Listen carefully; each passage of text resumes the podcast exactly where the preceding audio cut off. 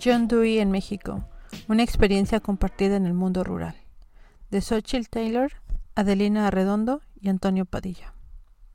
Resumen.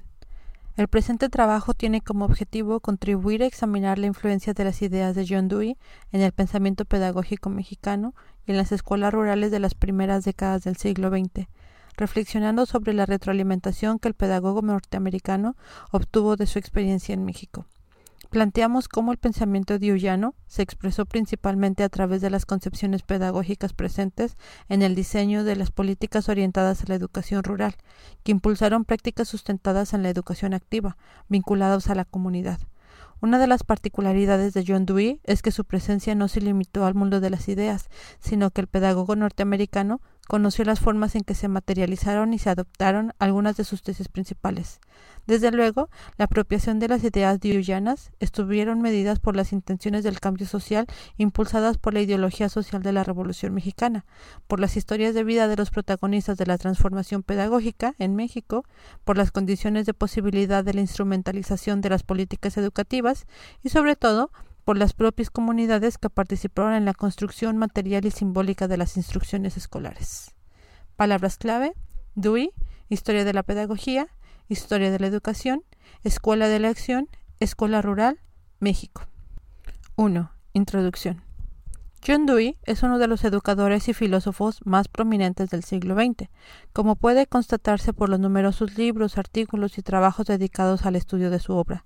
Dewey dedicó 46 años de su vida a elaborar sus ideas y ordenar sus experiencias educativas. Gran parte de estas se condensaron en su proyecto de escuela laboratorio que puso en marcha en la Universidad de Chicago.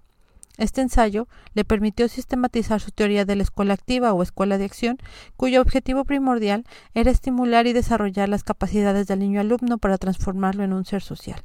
Dewey se formó en la corriente filosófica denominada pragmatismo, la cual surge en la segunda mitad del siglo XIX en Estados Unidos, básicamente en los centros intelectuales y universitarios. Sus principales representantes son Charles Peirce, William James y George Smith. La obra del pensador norteamericano no puede conocerse a profundidad si no se contextualiza la corriente con la cual se identifica, como es la denominada Escuela de la Acción. Esta surge a principios del siglo XX como una revolución educativa. Dewey, como uno de sus principales referentes de esta escuela, tuvo la importancia porque trascendió las fronteras de Estados Unidos para cuestionar, aprender y aportar en varios países, entre ellos México. La pedagogía diuyana propone inéditas prácticas pedagógicas y nuevos métodos en un, en un momento en que la instrucción de masas atravesaba por un desorden educativo que se expresaba en múltiples ideas, en métodos basados en la autoridad y en una rígida jerarquía, en instituciones conservadoras y dominadas por valores morales y espirituales de orientación religiosa que dirigían las construcciones del niño. En América Latina, la obra pedagógica de John Dewey ha sido muy apreciada y sus intervenciones en Sudamérica estuvieron medidas por la experiencia mexicana de Dewey. De ahí que uno de los objetivos de este texto sea una aproximación a las tesis y a la apropiación de estas por la escuela mexicana que acogió diversas dimensiones de su pensamiento pedagógico. Prácticamente no hay autor que trabaje sobre la historia de la educación postrevolucionaria que no toque el tema de la influencia de Dewey, sobre todo cuando se examinan las teorías pedagógicas, la instrucción primaria y la educación secundaria.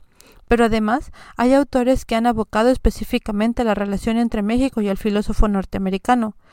María Torres revisó la influencia de Ullana en los pedagogos mexicanos. Rosa Bruno Joffre y Carlos Martínez Valle examinaron la relación de Dewey con la escuela rural mexicana.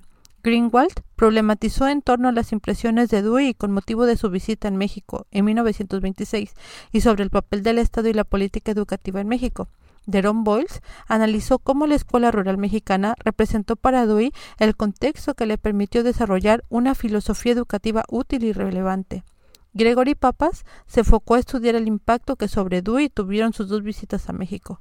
Víctor J. Rodríguez mira las ideas de Dewey como un pilar importante en el desarrollo de proyectos educativos anarquistas y socialistas, al mismo que proveyó las bases para una política estatal que radicó las diferencias culturales en aras de construir un conjunto de valores homogéneos para una ciudadanía nacionalista. Tal como lo sostiene Papas, la influencia fue mutua, pues para Dewey su viaje a México en 1926 significó encontrarse con uno de los más importantes experimentos sociales emprendido en el mundo entero, y con respecto a su viaje en 1937 y su encuentro con Trotsky, fue, según palabras de Dewey, la más interesante experiencia intelectual en mi vida. Las ideas de Dewey fueron llevadas a la práctica con más nitidez en la escuela rural mexicana, quizás precisamente por su novedad, porque no cargaban con el peso de tradiciones anquilosadas y es por eso, y por la misma impresión que Dewey tuvo de ellas, que el tema sigue siendo examinado hasta la fecha. Hay todavía aspectos por explorar con más profundidad, como el impacto de Dewey en las escuelas primarias urbanas, en las instituciones formadoras de profesores, en la Escuela Secundaria Federal, instituida en 1823, en las escuelas técnicas especiales y, sobre todo, en los proyectos educativos generados en los intersticios de los grandes planes nacionales de educación, sobre todo en las entidades federativas y organizaciones particulares interesadas en los cambios educativos. Lo que nosotros ofrecemos aquí no pretende llenar esos huecos en las investigaciones sobre la influencia de Dewey en otros ámbitos educativos más allá de la escuela rural. Nos hemos quedado en el mismo tema, y además lo hemos reducido en los años 20 del siglo pasado. Sin embargo, nuestra contribución intenta ir más en el sentido de examinar cómo los conceptos pedagógicos diuyanos se realizaban en las escuelas del estado de Morelos, y para ello Volvemos a recorrer las rutas ya transitadas por los autores mencionados, esto es, revisar las interrelaciones entre Dewey y los principales instrumentadores de una escuela nueva para arribar a estas, como ideas se llevaban a cabo en el terreno. ¿Por qué tanto interés aún en la escuela rural? Pues porque en ese subsistema educativo en el que también se dio la influencia en el otro sentido, es decir, no solo desde Dewey a la pedagogía y a la acción escolar, sino desde esta hacia el pensamiento diuyano por otra parte, si bien estamos conscientes de que cada escuela, cada comunidad, cada región ofrecían diferentes específicas, hay rasgos que se generalizaron como resultado de las agencias públicas que crearon, administraron, supervisaron y operaron esta red de escuela, por lo que observar un caso contribuye al comprender el conjunto. 2. La búsqueda de nuevos modelos pedagógicos. Al estallar la Revolución Mexicana en 1910, una de las cuestiones más dolorosas de la vida educativa en México eran los sectores más vulnerables del país, representados por indígenas y campesinos. Habían sido ignorados en las políticas públicas. Frente a las críticas que se habían generado contra el presidente Porfirio Díaz, a quien se le atribuye gran parte de esta situación, este emitió en 1911, en vísperas de su caída, un decreto que establecía la instrucción rudimentaria y la pérdida de escuelas en todo el país con el fin de proporcionar educación a las clases marginadas. En este marco, entre distintos intelectuales y educadores mexicanos, uno de los comentarios más frecuentes fue que la enseñanza que se impartía era abstracta y de carácter instructivo y memorístico, esto es, inadecuada para resolver las necesidades y los problemas educativos que enfrentaba el país. Y sí, este era uno de los mayores inconvenientes de la educación mexicana. La instrucción rudimentaria todavía era más deficiente al enfocarse únicamente en la lectura, la escritura, así como en la enseñanza de nociones básicas de aritmética y en hablar el castellano. Por eso, el propósito de la instrucción rudimentaria no cubrió las expectativas esperadas para los grupos que luchaban por un cambio social. Si bien representó un primer esfuerzo para sentar las bases para lo que una década después, en 1921, se impulsara un proyecto sin precedentes a fin de atender las necesidades educativas y de subsistencia de la población indígena campesina mexicana. En el fragor de la lucha revolucionaria, en algunos lugares se ensayaron ambiciosos proyectos impulsados por militantes del Partido Liberal Mexicano, que amalgamaba posiciones anarquistas, socialistas y anarcosindicalistas, todos interesados en pugnar por una sociedad más democrática, para lo cual una educación nueva era quizás el instrumento más valioso. Entre ellos el de Salvador Alvarado en el estado de Yucatán, en el que participó Gregorio Torres Quintero, uno de los artífices de las escuelas rudimentarias, quien apoyado por el gobierno viajó a estudiar a la Universidad de Columbia para después colaborar en los proyectos educativos post-revolucionarios. La Constitución de 1917 consagró los principios educativos que fueron gestando durante el siglo anterior, esto es, que la educación fuera gratuita, obligatoria y laica y accesible a todos. Sobre esos principios se gestaron las aspiraciones de expandir el sistema educativo, sobre todo en el ámbito rural, al que pertenecían cuatro de cada cinco mexicanos, sobre bases pedagógicas más efectivas. En esta búsqueda de referentes teóricos y de experiencias había gran interés por los sistemas educativos norteamericanos, lo que propició que fueran profesores y funcionarios de México hacia Estados Unidos para conocer su funcionamiento. Entre ellos, Laura Méndez de Cuenca, Dolores Correa Zapata y Luis E. Ruiz.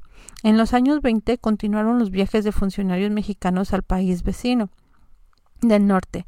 Algunos de ellos tuvieron contacto con John Dewey en la Universidad de Columbia, como fueron Manuel Gamio, Eulalia Guzmán, José Vasconcelos, Rafael Ramírez y Moisés Sainz. En 1921 se creó la Secretaría de Educación Pública, CEP, con la pretensión de tener alcances federales, pues hasta entonces la educación pública había sido un asunto de entidad federal, lo que obstaculizaba cualquier proyecto de carácter nacional. José Vasconcelos fue el primer secretario de Educación Pública post-revolucionaria con posibilidades de constituir un sistema nacional educativo. Entre sus proyectos, y como demanda de los representantes del campesinado mexicano en el Congreso Nacional, se concibió un programa de educación rural con carácter federal, cuyas bases fueron las misiones culturales. Las misiones culturales fueron avanzadas de especialistas en educación para enseñar español y alfabetizar a los campesinos de manera itinerante y en ocasiones permanente, para localizar los sitios adecuados para establecer las nuevas escuelas y para reclutar y entrenar a los maestros. Los maestros tenían la encomienda de motivar a las comunidades para involucrarse en la construcción y equipamiento de los locales escolares y para enviar a sus hijos, lo que se realizó con diferentes grados de aceptación, apropiación y resistencia según las localidades. Estas primeras escuelas fueron llamadas casas del pueblo y más tarde parte del sistema de escuelas rurales, no solo porque habían sido edificadas por el pueblo, sino porque acogían en ellas a niños y adultos y servían como lugar de reunión popular con la finalidad de cooperar en obras de mejoramiento comunitario. La principal intención era proporcionar una educación integral a los indígenas, fundamentada en conocimientos que los prepararan para su desarrollo futuro a partir de la realización de una serie de materias agrícolas, industriales y domésticas. ¿Cuáles fueron los principios pedagógicos en los que se basaron esas escuelas? ¿Quiénes fueron los innovadores educativos que las impulsaron? ¿Cuál fue el papel de Dewey y sus ideas en estas instituciones de nueva creación? ¿Cuáles fueron las semejanzas y diferencias entre la filosofía educativa de Dewey y la práctica por los pedagogos mexicanos? 3. José Vasconcelos y Dewey, la controversia frente a la escuela mexicana. José Vasconcelos, originario del estado de Oaxaca, estudió la carrera de abogado en la Universidad de México y fundó con otros jóvenes intelectuales el Ateneo de la Juventud Mexicana, desde donde dirigieron fundamentadas críticas a la educación positivista del gobierno de Porfirio Díaz. Participó a favor de las fuerzas revolucionarias que derrocaron a Díaz y estuvo exiliado en Estados Unidos. Entre 1921 y 1924 fue el primer titular de la Secretaría de Educación Pública, establecida por el gobierno revolucionario. Desde ahí impulsó campañas de instrucción pública hacia las zonas rurales e indígenas, a través de lo que denominó misiones culturales, y el establecimiento de escuelas federales por todo el país. Las escuelas habían estado hasta entonces en manos del gobierno estatal, municipios y comunidades, y no de la federación, excepto en el Distrito Federal y territorios. También envió a Eulalia Guzmán a Suiza y a Rafael Ramírez y Moisés Sáenz a estudiar a los Estados Unidos para capacitarse en la propuesta de Ullana. No obstante, lo anterior era un antipragmatista, que más adelante manifestó su distanciamiento con la pedagogía de Ullana en sus conversaciones con sus colaboradores como Moisés Sáenz, quien manifestó siempre su adherencia a Dewey. En 1935, Vasconcelos expresó públicamente su crítica en el capítulo 2 de su libro De Robinson a Odiseo, tachando el modelo de Ullano como meramente controlador, un esquema que ajustaba al individuo a un todo organizado y planificado, convirtiendo al maestro en un agente al servicio de un mito social. También señalaba que era un modelo centrado en la experimentación, pero que desdeñaba la experiencia que aporta el bagaje cultural y la historia. Con respecto a la, idea de Ullana aprender haciendo, Vasconcelos la considera vacía, sin sentido y propia de la sociedad maquinista, aunque también criticaba el sentido libresco de la educación tradicional. Vasconcelos inicia el capítulo 2 del libro citado titulado Examen de algunas teorías pedagógicas contemporáneas, el peligro Dewey, con las siguientes palabras. Abre cita. All learning by doing, exclama Dewey, creyendo que así realiza su ideal acomodación del niño a su ambiente, lo que por sí sola y sin escuela ni proclama realiza todas las especies zoológicas que sobreviven. Pero cualquiera sabe que más allá de Agere o está el inteligere, o sea, el animal racional, que desde Aristóteles quedó catalogado aparte de la familia irracional. No sé por qué, Dewey me trae a la memoria las ventajas de las reglas y reglamentos de comunidades y colegios, que al darnos ya prescritas las obligaciones diarias, los pormenores de la conducta corporal, nos ahorran el esfuerzo de pensar en menesteres comunes, triviales, y nos reservan de esta suerte la atención para los problemas superiores del pensamiento. Y es por Dewey, a lo que parece, quisiera aniquilarnos la atención de lo grande para ponernos a inventar cada día la manera de anudar la corbata, la forma de asear la alcoba. Fin de cita. Vasconcelos afirmó que el modelo de Dewey se limitaba a adiestrar para el trabajo, lo que le asegura una serie de reflejos encaminados al empleo útil de su cuerpo, pero desdeñando otras esferas de la formación infantil, incluyendo el juego. El apóstol de la educación afirma que enseñarnos a vencer la realidad en todos los órdenes es más importante que enseñarnos la sumisión de la realidad. Criticó la limitada función que la escuela activa confiere al maestro, su idea de enseñar e investigar, al reduccionismo cultural, entre otros elementos. Pero a fin de cuentas, lo que concluía era que el mayor peligro de Dewey estaba en la reducción de los mensajes del genio en la escuela. En general, Vasconcelos, quien había tenido experiencias negativas mientras estudiaba de niño en Estados Unidos, pugnaba por un modelo más sustentado en la cultura iberoamericana, en pos de lo que él llamó la raza cósmica. En este sentido, tanto Vasconcelos como Casauranc coincidían en que la única solución para superar los problemas de los indígenas era su incorporación a la civilización bajo el esquema europeizante. Aseguraba que la cultura de los indígenas no tenía porvenir. Esta controversia es analizada por Romo y revisada por Meneses, Haddock, Blanco y Fell. Ornelas distingue una dualidad entre el Vasconcelos joven, que mantiene muchas coincidencias con el pensamiento Dewey, y el Vasconcelos adulto, que lo critica ampliamente. Desde la, desde la praxis Romo responde a Vasconcelos. En primera instancia sostiene que la crítica no es lo suficientemente válida, ya que Dewey aplica el principio de aprender haciendo a la realización de actividades que propicien el desarrollo físico, para estimular el logro de un juicio o razonamiento correcto. Para Dewey, la acción no tiene que ver solamente con el término hacer, ni tampoco lo que aprecia solamente con los sentidos, ni como una simple adaptación del individuo al medio ambiente. La acción deweyana es concebida como una experiencia educativa. Por otro lado, Vasconcelos afirma que Dewey no considera la inteligencia del ser humano, siendo que el desarrollo del pensamiento reflexivo en el proceso de enseñanza-aprendizaje es uno de los principios básicos de su filosofía. Por medio del pensamiento reflexivo, el ser humano puede superar cualquier situación de confusión y decidir la manera de actuar más pertinente. También Romo observa que Vasconcelos se centra en las actividades más rutinarias, sin considerar las acciones más relevantes. Tampoco utiliza el principio de experiencia tal y como lo relaciona a una acción que se consume en sí misma, sino una carga reflexiva. Las experiencias educativas diuyanas, lejos de limitar la atención del ser humano, son el germen del pensamiento reflexivo. Siguiendo con la crítica de Vasconcelos a Dewey, rescatamos este otro párrafo. Abre cita.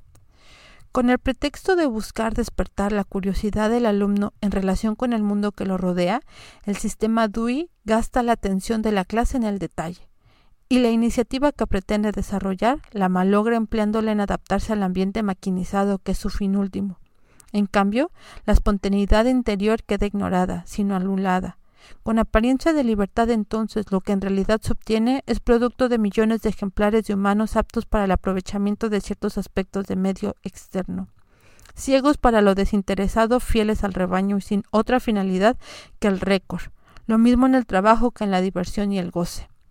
Dentro de esta doctrina puede cambiar el sistema sin que se modifique la finalidad. Uno mismo puede apartarse del servicio capitalista y convertirse en instrumento de la economía de un Estado soviético. Parte de este párrafo citado también en Monroe. Fin de cita.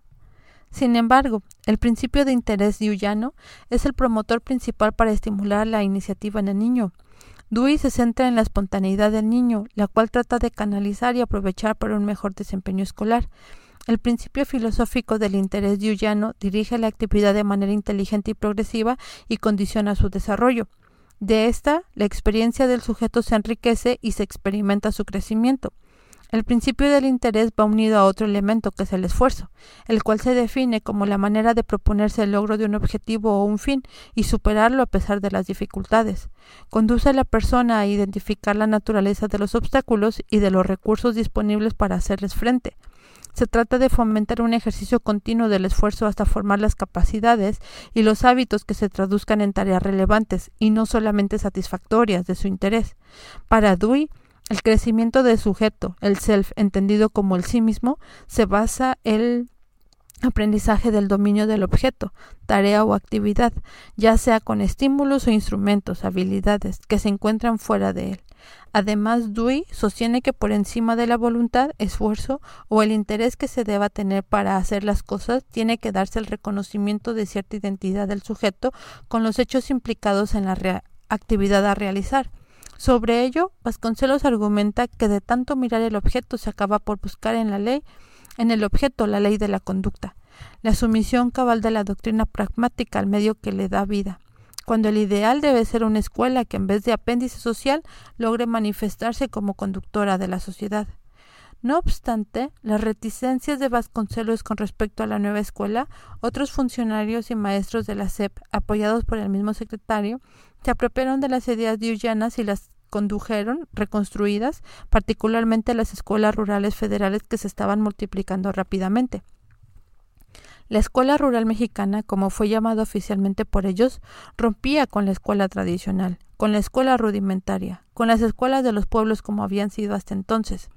La escuela rural, donde quiera que se encontrase, era administrada desde el centro del país, lo que era una novedad, y era nueva por su concepción general, su currículum, su pedagogía, sus jóvenes maestros, muchos improvisados, hasta sus edificios, edificados por los pueblos, amueblados por las propias comunidades, como se dijo arriba, por eso llamadas casas del pueblo pero no solo por eso, sino porque realmente aparecían como pertenecientes al pueblo, para el servicio del pueblo, donde se instruía no solo a los niños, sino también a los adultos, lo que trascendió en mucho el modelo diullano. Pero además, desde la Secretaría y a partir de los maestros, se impulsó en las comunidades rurales un espíritu nacionalista que incluyó la difusión del folclore considerado mexicano, y que trascendió textos e imágenes patrióticas para incorporar cantos y danzas, costumbres consideradas mexicanas en los contenidos educativos, difundiendo en realidad un modelo cultural homogéneo considerado nacional, y también en eso se diferenció del modelo propiamente de Ullano. 4. Gregorio Torres Quintero. Llevar las escuelas a todas partes. Gregorio Torres Quintero, originario de Colima, hizo sus estudios normalistas en la capital del país, en donde participó en los congresos pedagógicos nacionales que promovían una profunda reforma escolar. De regreso a su estado natal, Colima, fue maestro, inspector escolar y consejero que desde el gobierno impulsó durante la última década del siglo XIX reformas educativas, escuelas modelo y una ley educativa progresista. Mostraba en sus comunicaciones su constante interés en buscar en otros países, como Estados Unidos y Francia, elementos para enriquecer sus planteamientos. También fue responsable de los reglamentos escolares y en la promoción de una pedagogía inspirada en la escuela nueva, particularmente Froebel. Editó la revista La Educación Moderna de corta duración y después otra llamada La Educación Contemporánea para promover métodos más avanzados entre los maestros. En 1898, Torres Quintero se incorporó a la Dirección General de Instrucción Primaria del Distrito Federal. Fue inspector pedagógico, colaboró en el Congreso Nacional Pedagógico y promovió en el gobierno de Porfirio Díaz el establecimiento de escuelas rudimentarias para los sectores más desfavorables de la población, que tuvo alcance nacional por decreto del Congreso. Torres Quintero se estableció en Mérida, Yucatán en 1916 y ocupó la jefatura de educación pública durante el mandato del gobernador del estado, el general Salvador Alvarado Rubio. En Yucatán se organizaron los primeros congresos pedagógicos estatales, así como el primer congreso feminista del país. En el congreso pedagógico se manifestó un fuerte debate por un grupo de maestros que apoyaba la implementación de la escuela racionalista propuesta por el español Ferrer Guardia, mientras que otros como Torres Quintero apoyaba la educación por el trabajo. Ante este problema, Torres Quintero, con el apoyo del gobernador Alvarado, impulsó la Escuela por el Trabajo y la acción mediante la Ley Estatal de Educación Primaria el 25 de abril de 1917. Esta ley establecía la educación primaria sustentado en el trabajo a través de prácticas agrícolas, talleres de industrias como carpintería, herrería y hojalatería. La educación propuesta tuvo sus bases en la Escuela de la Acción, que en esos momentos se estaba impulsando en Estados Unidos por conducto de John Dewey. La Escuela del Trabajo y de la Acción funcionó durante poco tiempo porque Alvarado dejó el cargo de gobernador, propiciando que el grupo que apoyaba la escuela racionalista la implementara durante el gobierno de Carrillo Puerto. Posteriormente, Torres Quintero se incorporó a la Secretaría de Educación Pública por invitación directa de Vasconcelos. Viajó en dos ocasiones a Estados Unidos para ver el funcionamiento de las escuelas.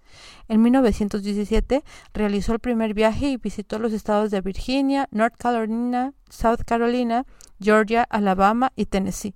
Asistió a las escuelas primarias, escuelas de comercio, preparatorias de artes y oficios y artes domésticas.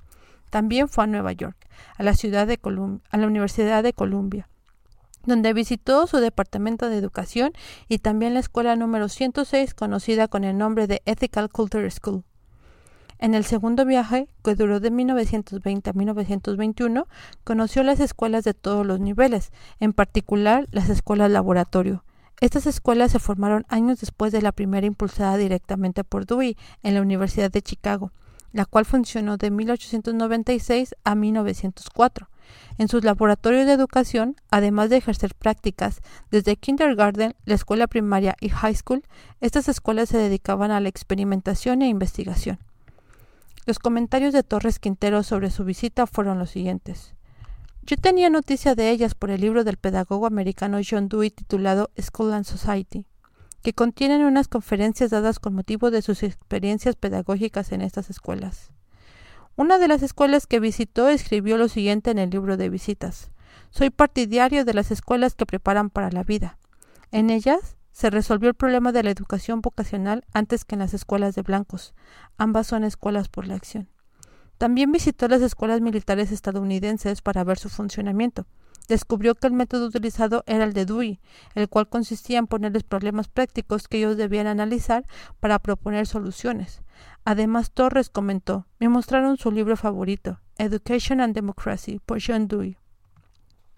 Después de sus viajes a Estados Unidos, continuó durante tres años como consejero de la educación pública, donde impulsó reformas pedagógicas a las escuelas primarias urbanas y rurales. Su legado más importante fue quizá los más de 30 libros que publicó, así como numerosos artículos pedagógicos que tuvieron mucha difusión en las entidades federales del país e influenciaron a las siguientes generaciones de maestros con las ideas de la escuela nueva, de la escuela activa. 5. Eulalia Guzmán, la síntesis de la escuela nueva. Eulalia Guzmán formó parte del grupo de maestros que envió Vasconcelos al vecino país del norte a capacitarse en la pedagogía de Ullana, cuando él estuvo a cargo de la Secretaría de Educación Pública. La influencia americana les permitió percatarse de las lamentables condiciones en que se encontraba la educación rural en nuestro país y daba cuenta de la necesidad de transformar las prácticas rutinarias de arcaicos métodos para construir una escuela rural adaptada a la circunstancia mexicana. Una educación puramente intelectual, creemos, no hace más que poner a las agentes en aptitud de apreciar mejor las penalidades y miserias que sufren, pero no las dota con los medios necesarios para redimirse. Afirmó que cansados de vivir en medio del hambre y la penuria, reclaman a gritos un mejoramiento material y social. Eulalia Guzmán Barrón, originaria del estado de Zacatecas, fue una de las pioneras que aprendió los fundamentos de la Escuela de la Acción de Ullana. Se caracterizó por ser una mujer muy comprometida con su trabajo. Desde joven se distinguió por su perseverancia en el estudio a pesar de sus carencias económicas. En 1914 fue enviada por el presidente de la República, Venustiano Carranza, a Estados Unidos, a aprender nuevos métodos de enseñanza de la geografía y la historia, materias que enseñaba en la Escuela Normal para Señoritas. Posteriormente visitó Suiza, en donde estudió a Rudolf Steiner a los pedagogos de la nueva escuela. A su regreso, en 1923, publicó el libro La Escuela Nueva de Acción, que tuvo mucha difusión en México.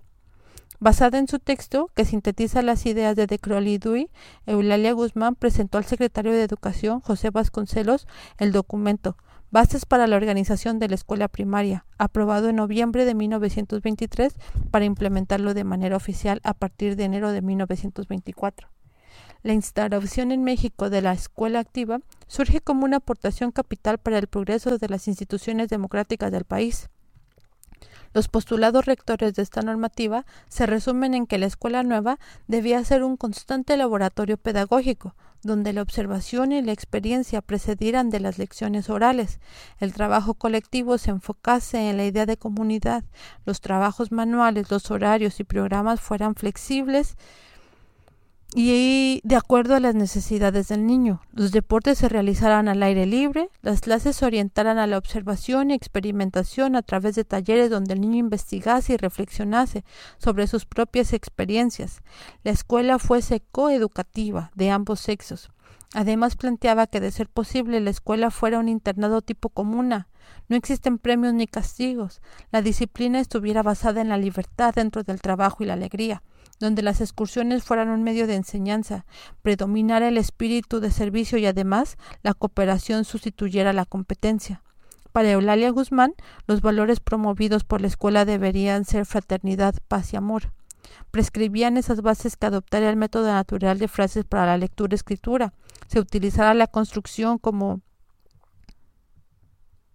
como auxiliar de la aritmética y geometría, que los maestros se desempeñaran como guías y tuvieran la libertad en la enseñanza.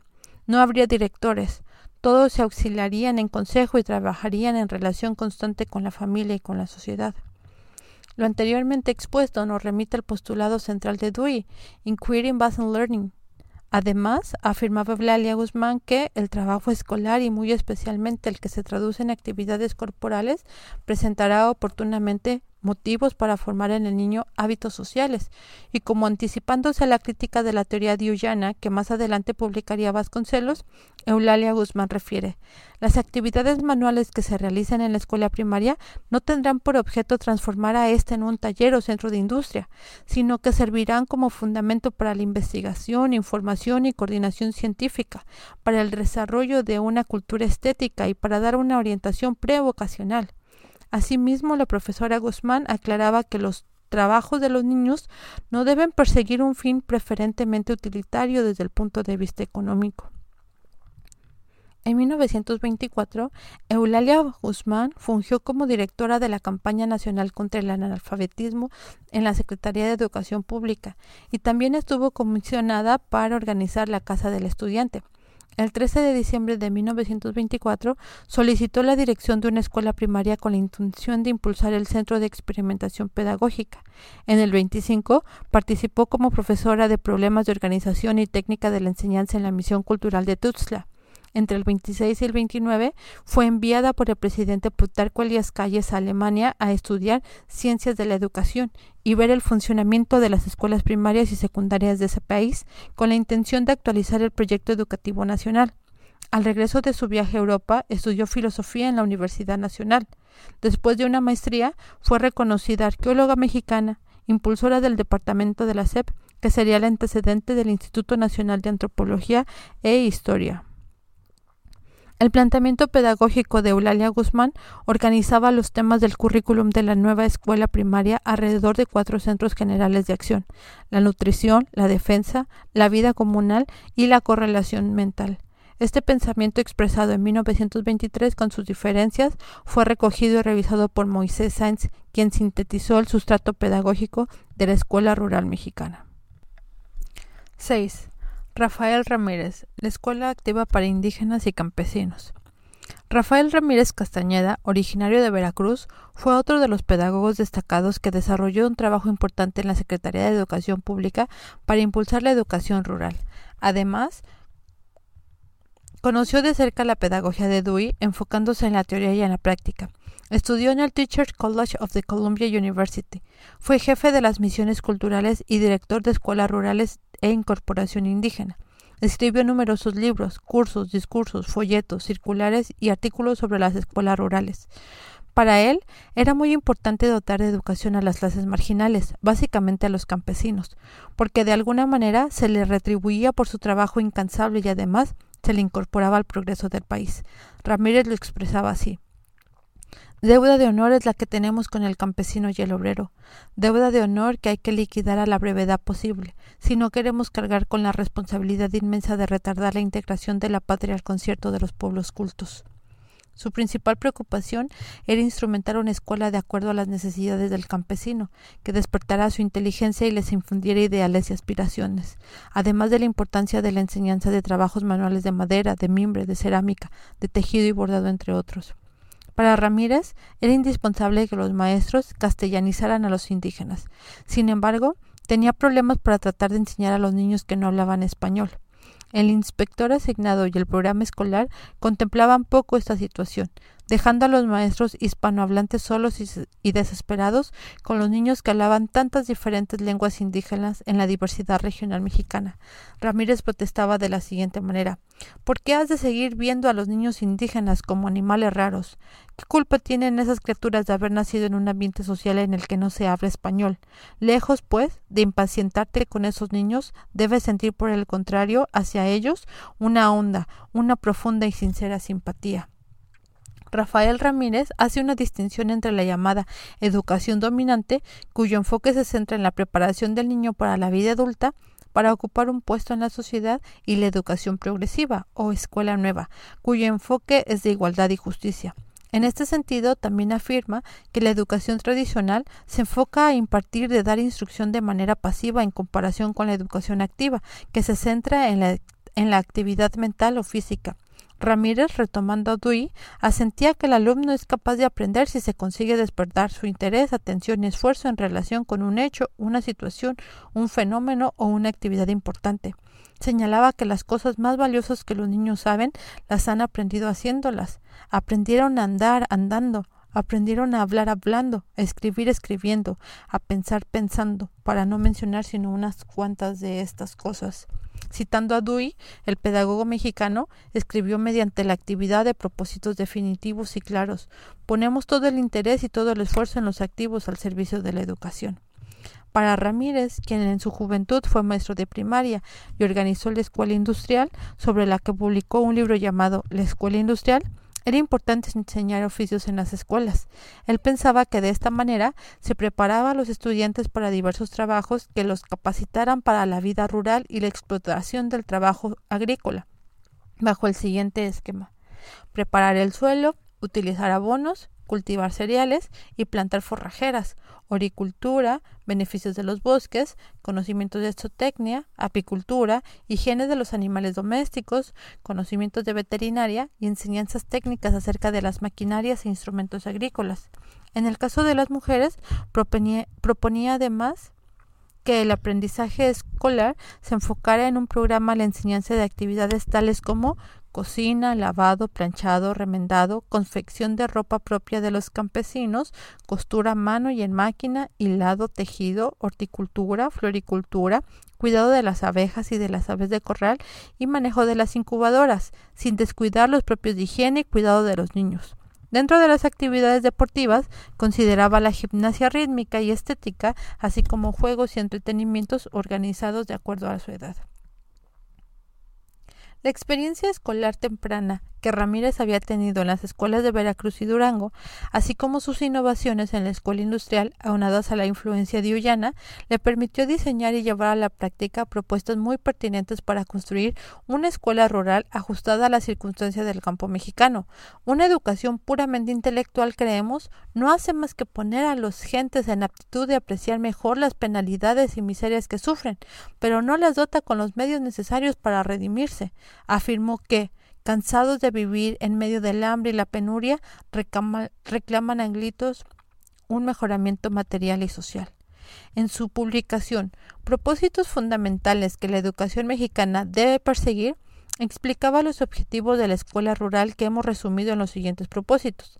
Transportar a la masa entera de la población rural a la cultura moderna el mejoramiento de las condiciones económicas de los campesinos, el mejoramiento de las condiciones higiénicas y sanitarias de las áreas rurales, la elevación del estándar de la vida doméstica, la educación rural agrícola por naturaleza, promover la recreación rural, liquidar el analfabetismo de las comarcas campesinas, transformar la mentalidad de la gente campesina hacia una sociedad más igualitaria.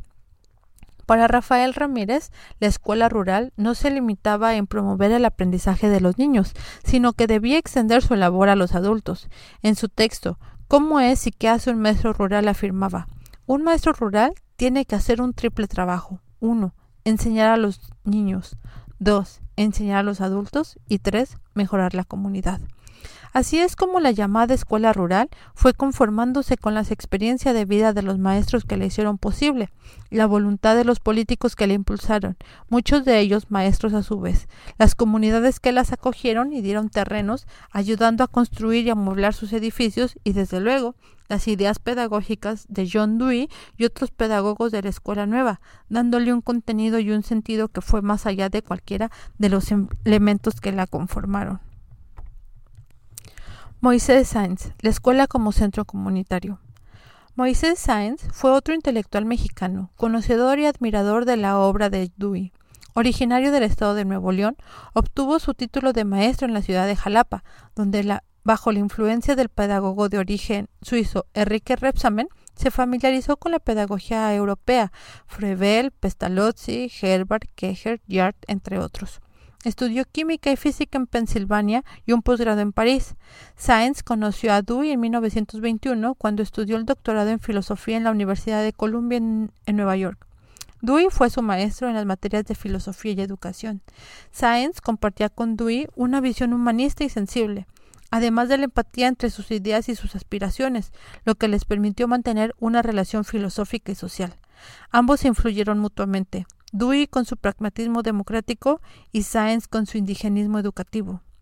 En su carácter de subsecretario de Educación Pública, reformuló y enriqueció la propuesta de la instrucción rudimentaria bajo la administración del presidente de la República, Plutarco Elías Calles, quien a su vez había sido maestro rural en el estado de Sonora.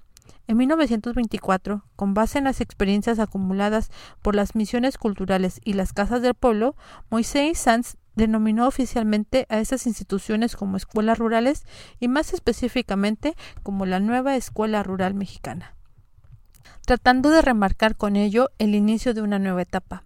Sáenz consideró necesario no solo castellanizar a los indígenas, sino alfabetizarlos. Calculaba que había dos millones de personas que no entendían el español, por lo que resultaba indispensable que los niños emplearan el castellano y las escuelas rurales estaban destinadas a ser el vehículo para cumplir con este objetivo. Y si bien estipuló que en las comunidades indígenas el primer año de escuela era para castellanizar a los alumnos, escasamente había profesores bilingües. De todas formas, se trataba de facilitar las actividades propias de su formación educativa, social y cultural. En el 26, Dewey visitó México, invitado por sus exalumnos Sáenz y Ramírez, quienes reconocían la importancia de sus obras escritas como escuela y sociedad. Dewey impartió conferencias en la Universidad Nacional de México y habló con los futuros pedagogos. Posteriormente visitó las escuelas mexicanas. A propósito de la estancia de Dewey en México, Sáenz escribió lo siguiente. Abre cita. Cuando John Dewey llegue a México, encontrará sus ideas en plena operación en nuestras escuelas. Motivación respecto a la personalidad, autoexpresión, vitalización del trabajo escolar, métodos de proyecto, aprender haciendo, democracia en la, educación. Todo lo de Dewey está ahí. Fin de cita. Por su parte, Dewey observó de su visita. Abre cita. Yo deseo ir más lejos y decir que no hay en el mundo movimiento educativo que presente mayor espíritu de unión íntima entre las actividades escolares y las de comunidad que el que se ve ahora en México. Fin de cita. Dewey siempre mostró interés por el campo y las comunidades por la cercanía que tuvo con su abuelo desde pequeño. Por ello, su propuesta pedagógica se incorporó a las escuelas rurales mexicanas, fue un motivo para observar de cerca la puesta en marcha del proyecto mexicano. Fauser refiere que Dewey estuvo en México en dos ocasiones. La primera en 1923 visitando la primera misión cultural de Zacualtipan, Hidalgo, y la segunda en 1926. Además, en 1937 para la Comisión Trotsky, Los otros autores consultados por nosotros hacen referencia solo a los viajes del 26 y del 37. En el 26 viajó al estado de Tlaxcala y al estado de Morelos, recorriendo las escuelas que habían instalado las misiones culturales y otras. El propósito de los viajes era observar la manera en que estaban gestando una revolución educativa democrática en México, así como sucedía en otras naciones como Turquía, China, Japón y la URSS.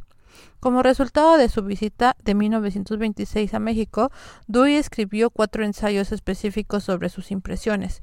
Uno de ellos fue El Renacimiento Educativo en México donde expresó su satisfacción al ver sus ideas plasmadas en el proyecto educativo de las escuelas rurales. El documento muestra la organización escolar rural a nivel federal, estatal y municipal, señalando que las escuelas municipales fueron absorbidas poco a poco por los estados, además de que la federación adquiría mayor control sobre los estados. Para Dewey, las escuelas rurales fueron establecidas como un experimento social para dotar educación a las masas indígenas y campesinas. De esta manera, el gobierno pretendía incorporarlos a la sociedad sin importar los costos de su implementación en sus propias palabras. cita. El proceso más interesante a la vez que el más importante lo constituye, sin embargo, las escuelas rurales, que están, por supuesto, consagradas a los indios. Ellas constituyen la preocupación más cara del presente régimen, lo cual viene a significar una revolución, más bien que un renacimiento. No se trata tan solo una revolución para México, sino que, en algunos aspectos, en este uno de los más importantes experimentos sociales emprendidos en parte alguna del mundo, porque indica un esfuerzo deliberado y sistemático por incorporar en el grupo social a los indios que forman el 80% de la población total. Fin de cita. Para Dewey, la Revolución Mexicana fue el resultado de la invisibilidad hacia el indígena por parte del Estado y señalaba que durante el gobierno de Porfirio Díaz no se estableció una escuela rural para indios, a diferencia de los gobiernos que siguieron de Obregón y Calles, que vislumbraron un proyecto diferente de Estado que transformó la educación rural dotando de 2.600 proyectos diferentes de Estado que transformó la educación de las cuales Mil se habían abierto el año anterior y estaban por aumentar en dos mil el año siguiente. Para Dewey, estas acciones representaban una revolución educativa que el gobierno federal había impulsado, si bien posteriormente reflexionaba sobre los problemas de pretender homogenizar una población en detrimento de las diferencias. En particular, la trascendencia del proyecto educativo mexicano es que se apoyó en las ideas y experiencias de la Escuela de Acción que sostenía Dewey y que Sainz compartía con entusiasmo. En 1925, en un viaje que efectuó al Estado y, y que Sainz compartía con entusiasmo. En 1925, en un viaje que, que efectuó al Estado de Texas, el pedagogo mexicano ofreció una conferencia en la Convención de Maestros, en la que expuso las experiencias de sus recorridos en las escuelas rurales en el sureste de México. Sáenz relató que las escuelas se encontraban en lugares apartados, en las montañas, sin vías de comunicación, solo se llegaba caminando a través de veradas. El maestro desempeñaba un papel importante en la comunidad. Iba más allá de las funciones de enseñanza de los niños, al apoyar las necesidades propias de la población. Se dedicaba a encauzar las actividades escolares organizando a los niños.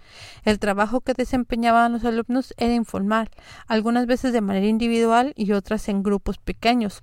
Relató las diferentes actividades laborales y artesanales que se hacían en esas escuelas. Explicó cómo en algunas de esas escuelas observó que el mediodía se retiraban algunos niños a sus casas y otros se quedaban. Después llegaban padres de familia o bien las hermanas o hermanos de los estudiantes buscando oportunidades de aprendizaje informal. Algunas jovencitas incluso traían sus costuras. Al oscurecer llegaban los adultos que asistían a las clases nocturnas, las cuales se alumbraban con bujías de parafina que ellos mismos llevaban porque no había alumbrado eléctrico. Al respecto, expresaba con tristeza Bien hacemos con darles esta migaja de instrucción, pero si ellos de su pobreza y de su miseria han comprado la candela con que se alumbran y si, ansiosos, han corrido en las tinieblas de la noche buscándonos, cuán poca cosa en verdad les ofrecemos. Como lo mencionó Sainz en la conferencia, las escuelas se convertían en un gran campo de actividad. Inclusive se enseñaban a los niños las artesanías propias de la región y exhortaba a los padres de familia para que inculcaran a sus hijos las tradiciones artísticas mexicanas. También hizo notar que otra actividad era llevar a obreros especializados para tratar de mejorar el producto y abrir el mercado para su comercialización. Sam subrayó la integración de la escuela con la comunidad, es decir, su indigenismo participativo. Hablecita. El mejor ejemplo de sociabilización en una escuela la he visto en algunas de estas escuelas rurales de las montañas en México, donde el pueblo entra a la escuela, donde hay un espíritu de democrática libertad en el trabajo, donde hay una igualdad en el esfuerzo y realidad en el interés, y donde las relaciones entre el maestro son de tal naturaleza naturales y fáciles que se tiene la idea de un grupo perfectamente integrado con comunidad de ideales y de intereses, y en cooperación completa para realizarlos. Fin de cita. Siguiendo al hoyo, para Sainz, la escuela rural constituía un centro social para la comunidad, porque allí se concentraba toda la aldea. La escuela no solamente era para los niños, sino también para los adultos, implementando una pequeña biblioteca para uso de los alumnos y también para el pueblo. Sáenz conocía la situación de pobreza extrema de, de las escuelas rurales por los recorridos que realizaba plasmando todos los detalles en su libreta de notas que llevaba siempre consigo. Las escuelas rurales se encontraban situadas en montes o laderas de difícil acceso. En una ocasión recorrió en la noche la escuela nocturna situada en el poblado de Yetla, Cuetempan de la Sierra de Puebla, y de este apuntó. Abrecita. A medio atrio, que es cementario, y patio de la escuela asistían aproximadamente cincuenta personas, hombres y mujeres, en la penumbra de un inmenso salón, sentados al centro, en la gradería improvisada por el maestro, hombres y mujeres de rostro adusto, gente que ha trabajado todo el día en el costado de los cerros y en el fondo de las barrancas y que, caída la noche, hacen viaje de más de una hora algunos para venir a la escuela. Fin de cita. Habría que añadir que los maestros también trabajaban el día entero y parte de la noche. A los maestros recién llegados no les era fácil incorporarse a las comunidades, así que tenían que ganar su confianza para poder trabajar con un gran equipo. El compromiso que mantenían con los pobladores iba más allá de la enseñanza escolar. Según Sae, se podía apreciar el espíritu de la revolución y los describía como maestros apostólicos por la gran devoción, el sacrificio, un inagotable entusiasmo, una actitud enérgica, mucho empeño y su función de guías. Las escuelas rurales se extendían a las comunidades mismas. Los maestros organizaban a los padres de familia para que juntos luchasen por mejoras como construcción de caminos, tendido de líneas telegráficas y telefónicas, introducción de agua potable, comenzando con la construcción y amueblado de los edificios e-, escolares. En este sentido, Sáenz y los maestros rurales contribuían a fomentar las disposiciones para el progreso y la vida democrática, tal y como Dewey lo planteó en su libro Democracia y Educación. El modelo de la escuela rural mexicana, cimentada en condiciones de extremo aislamiento, pobreza, marginación y tradicionalismo católico, encomendaba a los maestros, la mayoría recién contratados, improvisados, jóvenes y mujeres, una encomienda gigantesca llevar a todos lados el progreso social y cumplir los principios constitucionales de una educación gratuita, obligatoria y laica, Qué tarea tan inconmensurable en los jóvenes y frágiles hombros de los maestros y las maestras, pues la escuela rural fue uno de los motores de un intenso proceso de feminización del magisterio. Arredondo muestra cómo entre más lejos estuvieran las escuelas a miles de kilómetros de distancia, más numerosas eran las maestras, mientras que hacia el centro del país los varones constituían mayoría. La violencia a la que fueron sujetos estos maestros y maestras en esos y en los siguientes años también muestran la otra cara del proyecto educativo. 8. La escuela de las huellas de Dewey en las escuelas rurales, Tlaxcala y Morelos como ejemplo. Autores como Mary K. Bachman o Elsie Rockwell señalan que dentro de todo proceso revolucionario aflora la educación tarde o temprano como un instrumento clave para la transformación social. En la raíz del ambicioso programa que condujo a la creación y expansión de las escuelas rurales federales estuvieron las demandas de las facciones campesinas en lucha, continuadas en el Congreso por sus representantes, así como una ambición humanista de pedagogos y docentes progresistas. A la vez, la educación universal era un elemento sustantivo para el fortalecimiento del Estado, para formar una ciudadanía nacionalista y para esta época también para adiestrar hábitos, destrezas y disposiciones para la futura fuerza de trabajo calificada urbana y rural. Otras veces, la expansión escolar fue vista como una amenaza por poderes caciquiles locales, fuerzas conservadoras y clero tradicional, que impusieron muchos obstáculos a la labor del Estado federal y de los maestros. En el caso del estado de Tlaxcala, se presentó el dilema de ampliar la educación popular para contrarrestar el impulso revolucionario o la noción de que las escuelas eran semillero de zapatistas. En algunos pueblos surgió la demanda de abrir una escuela como una reivindicación propia merecida por su lucha contra un tirano que mantuvo al pueblo en la ignorancia.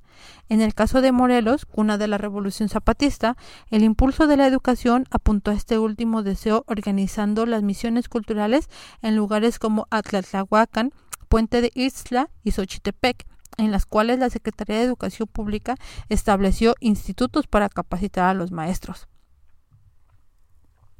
Las investigaciones realizadas en Tlaxcala y Morelos muestran que hubo una apropiación del sentido pedagógico impulsado a través de las escuelas rurales, influido por Dewey. Los maestros rurales se mostraron ansiosos de aprender el sistema de enseñanza basado en la escuela de la acción, que lejos de limitar las capacidades de los niños, les permitían explorar su carácter inquisitivo natural a través de actividades involucradas en proyectos con miras a lograr un fin. Los maestros, la mayoría de ellos nobles, dejaron atrás el rol centrado en el docente como figura transmisora de conocimientos y se convertían en guías alentando la participación de los alumnos, de los padres de familia y de la comunidad en conjunto. Las escuelas rurales estuvieron encausadas en formar prácticas inteligentes en el cultivo del suelo que impulsaran el progreso agrícola local, además de fomentar una vida social que beneficiara a la comunidad. Con el propósito de capacitar a los maestros en los principios de la Escuela Nueva o Escuela de la Acción a través de las misiones culturales, la CEP estableció institutos en las comunidades que habían estado aisladas. Uno de ellos fue el Instituto del Poblado de Puente de Ixtla, que se instaló eh, del 4 al 25 de noviembre de 1926. Previo a la inauguración de los institutos se compraban materiales y se procedían a estudiar los proyectos de trabajo. El evento contó con la participación de autoridades municipales, los niños de las escuelas, los profesores que asistieron al colegio, el CE inspector del Estado y los pobladores, que en su mayoría eran campesinos. Como primer número se presentó una niña vestida de india, que representaba a la patria mexicana, y les ofreció una jícara con flores. Otra niña, que vestía un atuendo característico de Puente de Ixtla, les ofreció un ramo de flores. Al repique de las campanas de la iglesia, se confundían los sonidos de la banda de música que acompañaron a los invitados con canciones lugareñas. El responsable de dirigir el mensaje de la SEP fue el profesor Álvarez, quien informó sobre el propósito de las misiones culturales y les transmitió un mensaje de paz y de unión. La capacitación se extendía a veces de 15 a 16 horas diarias. iniciaban muy temprano a las 5.30 con la materia de cultura física, que se llevaba a cabo en un campo propiedad del municipio. El encargado de coordinar las actividades era el profesor de Cultura Física, con el apoyo del C inspector instructor del maestro Rómulo E. Fernández. En el caso de los trabajos de agricultura, se realizaron de dos etapas. Primero se llevaron a cabo las tareas de trazo y reconstrucción del jardín público y después la siembra de hortalizas en un área de una hectárea.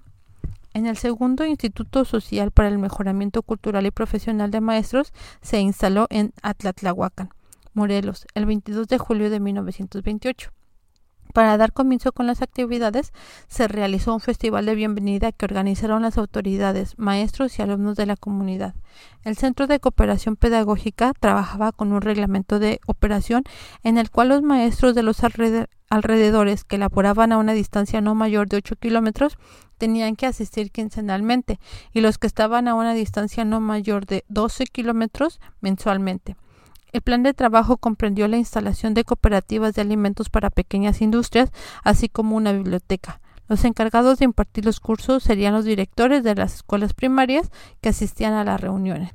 La biblioteca de Atlatlahuacan se inauguró con la visita de la misión cultural. En esta ocasión entregaron 57 libros. Tres de ellas correspondían al libro escrito por Dewey denominado La Escuela y la Sociedad. Con el propósito de fortalecer la biblioteca, el maestro Rafael Ramírez, jefe de las misiones culturales que dependían de la Secretaría de Educación Pública, enviaba periódicamente a la misión cultural de Atlatlahuacan la revista titulada La Nueva Democracia. El jefe de la misión cultural tenía como encomienda enviar un informe al maestro Rafael Ramírez, director de las misiones culturales de Secretaría de Educación Pública, sobre el desarrollo de la capacitación. En el caso particular de Atlatlahuacan, el informe lo presentó el profesor Antonio Amaya con los siguientes comentarios. Abrosita. La población brindó hospedaje a los miembros de la misión y a la mayoría de los profesores, en un edificio que se encontraba al lado de la parroquia. También en ese lugar se llevaron a cabo las actividades del instituto. Los maestros rurales se distribuyeron en dos grupos, A y B de acuerdo a su preparación profesional, a la organización del tiempo por las actividades a desarrollar, la selección de productos propios de la población para la enseñanza industrial, la proyección de la carretera que se tenía contemplada para comunicar el centro de la población con la estación de ferrocarril, gestiones para contar con un terreno de actividades deportivas y la organización de un comité de administración a cargo de la cooperativa de los alimentos. El informe académico se enfocó en la capacitación de los maestros a través de experiencias y motivación. También se orientó sobre el espíritu del líder que debían mantener, realizar una intensa labor social. Se revisó la problemática particular de cada profesor, reforzando la, la importancia de la labor social, la superación de las limitaciones económicas y los obstáculos que se llegaran a presentar. De igual modo, en el instituto establecido en Xochitepec, el maestro Valderas elaboró un informe sobre las actividades y materias que habían promovido agricultura, clasificación del suelo, análisis de tierra, uso de maquinaria, pequeñas industrias, preparación de hortalizas, información sobre plagas, nociones de avicultura, también informó sobre la organización de algunas fiestas en el pueblo por parte de la trabajadora social y el profesor de educación física para obtener recursos y adquirir los filtros de agua potable de la fuente que necesitaba la comunidad.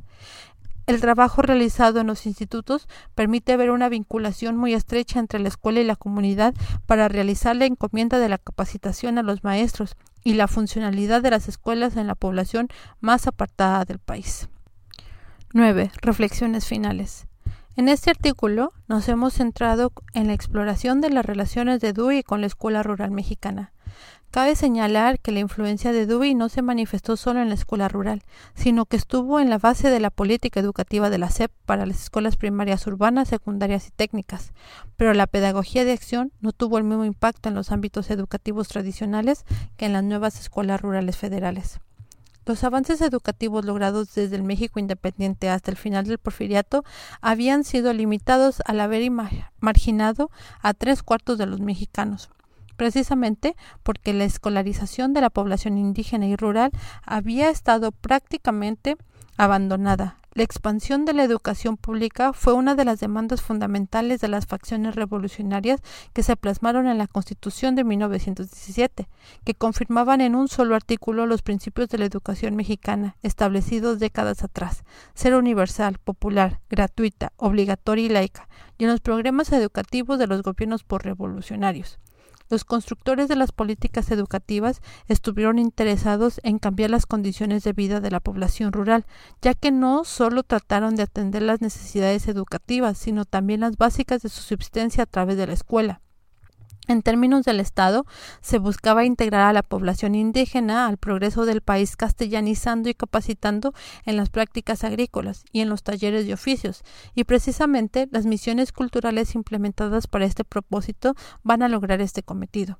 Las comunidades rurales se apropiaban de nuevos conocimientos y habilidades y elaboraban experiencias que sintetizaban su bagaje cultural con las nuevas prácticas. Las investigaciones propias realizadas tanto en Tlaxcala como en Morelos muestran la manera en la cual se consiguió este acercamiento con la población, en una síntesis de viejas aspiraciones, condiciones de posibilidad y nuevas teorías en las que destacaban las de Dewey. En efecto, los principales promotores del proyecto de las escuelas rurales mexicanas como José Vasconcelos, Gregorio Torres Quintero, Eulalia Guzmán, Rafael Ramírez y muy especialmente Moisés Sainz participaron de la puesta en marcha del sistema educativo postrevolucionario, el cual tuvo en el pensamiento de John Dewey una fuerte inspiración. Para estos intelectuales y educadores mexicanos, el principal propósito de la educación y de la escuela era mejorar las condiciones de vida de los indígenas, incorporarlos a la nación y favorecer el desarrollo económico de un país democrático. Para alcanzar Dicho objetivo recuperaron y se apropiaron de diversas facetas del modelo pedagógico de Ollano, sobre todo en la que cuestionaba la enseñanza tradicional. Para Dewey y para los protagonistas del modelo mexicano postrevolucionario, el eje del proceso educativo era el desarrollo psicológico del niño por medio del aprendizaje práctico, en comparación con el aprendizaje denominado pasivo que se caracteriza por la falta de motivación para adquirir la cultura y dificulta el éxito social. Para ellas, el conocimiento deriva de las experiencias por medio de las cuales el niño entra en contacto con la realidad. No se trata de mantener al niño ocupado y de conservar, conservar el interés sin ningún fin. Como se pudo corroborar, esa influencia y apropiación del pensamiento pedagógico de John Dewey en México en las primeras décadas del siglo XX fue llevada a la práctica con mucha dedicación pero también intentamos poner de manifiesto las experiencias previas de los pedagogos mexicanos y las experiencias vividas por las escuelas mismas tuvieron impacto en Dewey. Existía una gran preocupación por mejorar las condiciones de vida de la población indígena y campesina a través de la escuela como promotora del campo social. Desde Eulalia Guzmán, pasando por Vasconcelos, Ramírez, Quintero, Sáenz y otros más como Ezequiel Padilla o Puy que por falta de espacio no mencionamos en este trabajo, la preocupación principal fue ampliar la red de escuelas rurales basadas en el reclutamiento de jóvenes maestros y su capacitación para formarlos como guías y no como transmisores de contenido, despertando el interés de los estudiantes estudiantes e involucrándolos en actividades reflexivas, desarrollando proyectos enfocados hacia un fin. La premisa de la educación debía forjarse en el aprendizaje activo para que el niño aprendiera a través de la elaboración de trabajos manuales. De esta manera aprenderá siendo de acuerdo a los postulados de la pedagogía de la acción diuyana, Así pues, más allá de una transnacionalización pedagógica, en México se realizó una síntesis que incluyó el pensamiento de Dewey centrado en los postulados de la enseñanza como un proceso inmerso en la vida y del individuo como ser social, como constructor de una sociedad democrática. Sus experiencias en México contribuyeron también a que Dewey planteara un escenario social diferente basado en la inclusión, la integración, la tolerancia y el respeto por la diversidad, valores que incorporó de su cercanía con la población migrante en Burlington, dentro de la concepción del progreso como una justificación para impulsar y mejorar la educación y la conservación de la cultura nacional. Como hemos visto, varios autores han descrito sobre la relación DUI-México, pero aún queda mucho por explorar para determinar en qué sentido, con qué detalle y profundidad pueden definirse estas mutuas influencias. Nosotros consideramos que no nos podemos limitar a afirmar que hubo impacto en ambas direcciones, sino que hubo una retroalimentación constante, un ir y venir de ideas y experiencias que nutrió, modificó y amplió el pensamiento pedagógico y filosofía social del estadounidense Dewey y de mexicanos como Ramírez y Sáenz, y no sabemos de cuántos maestros en las aulas desde entonces y a la fecha. Hacia el final del periodo que tratamos desde ambos polos se expresaron sentadas preocupaciones por cada más, cada vez más la escuela de la instrumentación política y económica, que era objeto por los gobiernos nacionales que trataban de homogeneizarla. Se reafirmaba la intención de a partir de más de las particularidades sociales de estrechar los vínculos escuela-comunidad, de responder a las necesidades de los individuos concretos y de rebasar la concepción que infantilizaba a los pueblos. La interacción fue no solo entre pensadores de uno u otro país, sino entre los pedagogos y la acción concreta desplegada por las comunidades escolares particulares, las experiencias vividas que hacían de la escuela comunitaria un lugar de encuentro y negociación entre las propuestas oficiales y las propuestas de los maestros y las propias comunidades, que respondían más a sus necesidades cotidianas y a su proyecto de vida. Eso fue el resultado de una época específica, de la movilización popular y conceptual que la Revolución Mexicana ocasionó en torno a la educación pública. Lo que pasó años después ya no es materia del presente artículo.